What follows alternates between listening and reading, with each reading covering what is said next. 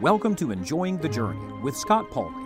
True and lasting joy is only found in Jesus Christ, and God has designed the Christian life so that those who follow Him will not only enjoy the destination, they can also enjoy the journey. You see, we're all travelers in this world, and God has many wonderful truths to teach us along the way. For the next few moments, we turn our attention to the Word of God, the only roadmap for this journey. You'll find additional study helps and resources online at scottpauley.org. Join us now as we study the Scriptures together. It is our prayer that you will enjoy the journey.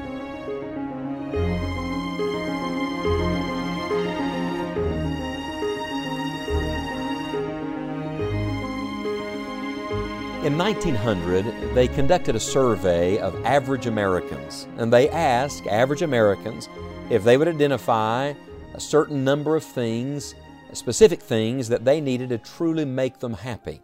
Now, this is in 1900. In 1900, the average American identified 72 things needed to make them happy.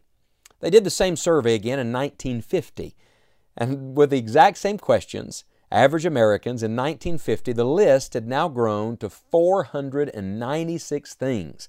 I shudder to think how many things would be on that list if the same survey were conducted today.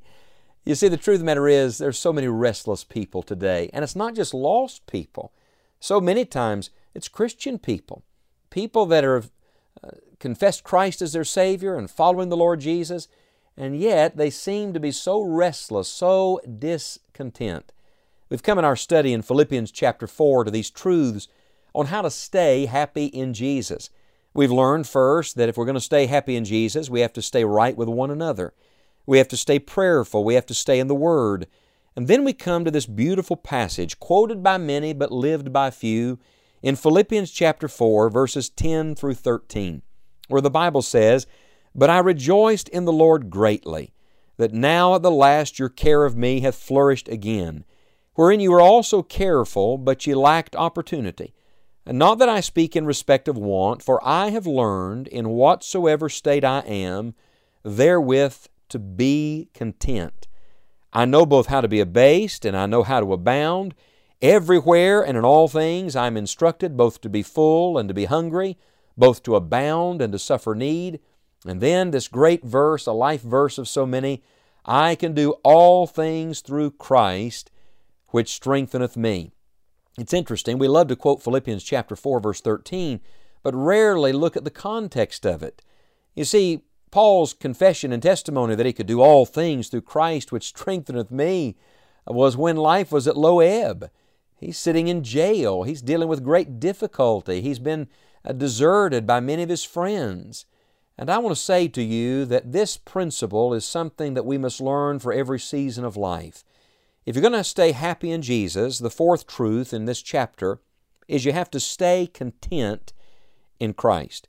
You see, your state is going to change. Your, your circumstances are going to change. Your surroundings are going to change. But that's exactly why Paul said, everywhere and in all things. You see, God's not bound by geography, and God certainly is not bound by your circumstances. The truth of the matter is, the Apostle Paul was looking around him and wondering even where some were who said they loved him.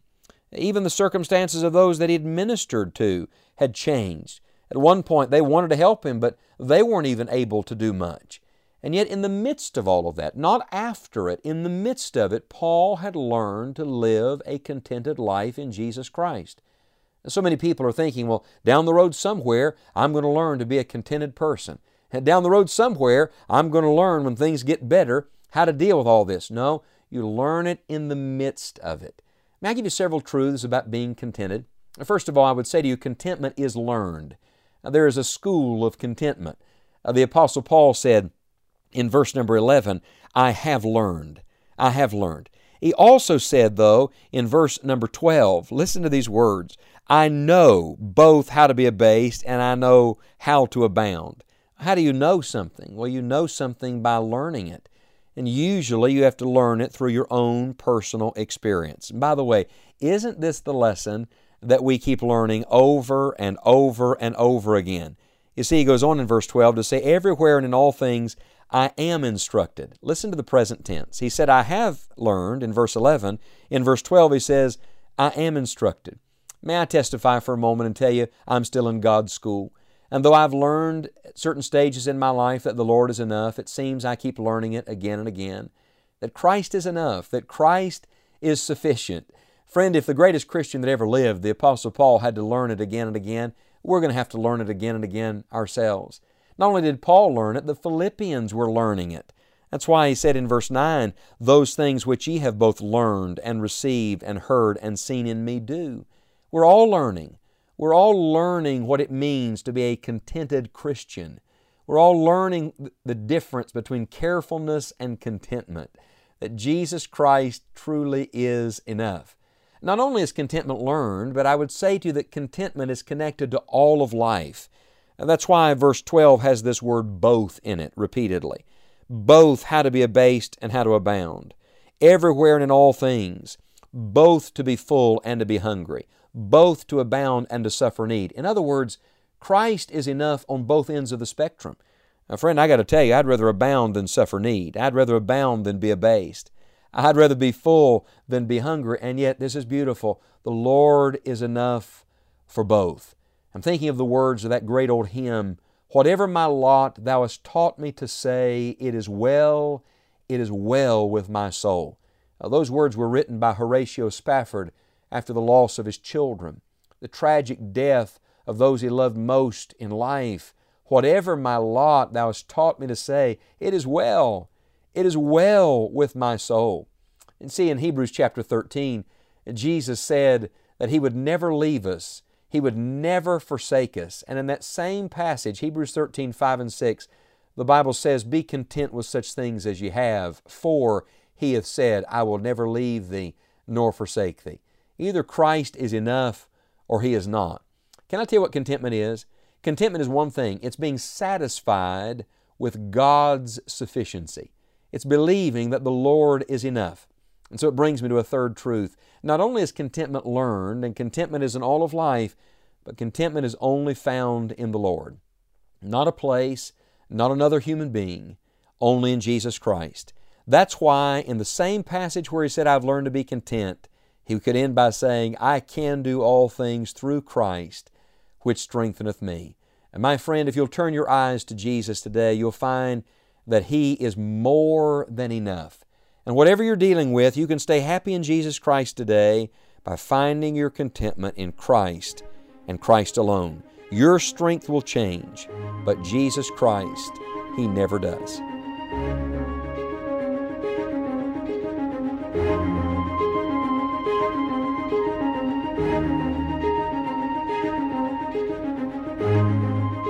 Thank you for listening to today's episode of Enjoying the Journey.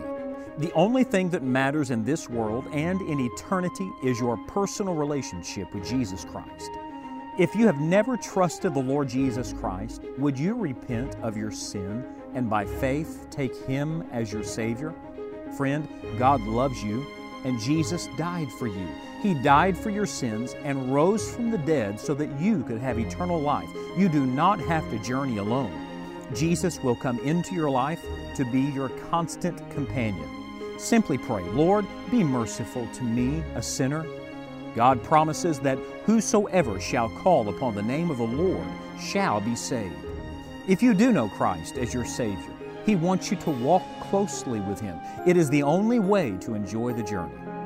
You may listen to today's Bible message again, as well as others in this series. Simply visit scottpauley.org today for resources that will encourage your faith and equip you to take the next step for Christ. If you have made a decision today or would like additional help, we would love to hear from you. Email us at connect at scottpauley.org or write to us at 1038 North Eisenhower Drive, Beckley, West Virginia 25801. We will continue studying the Word of God together next time. And until then, may God help you to enjoy the journey.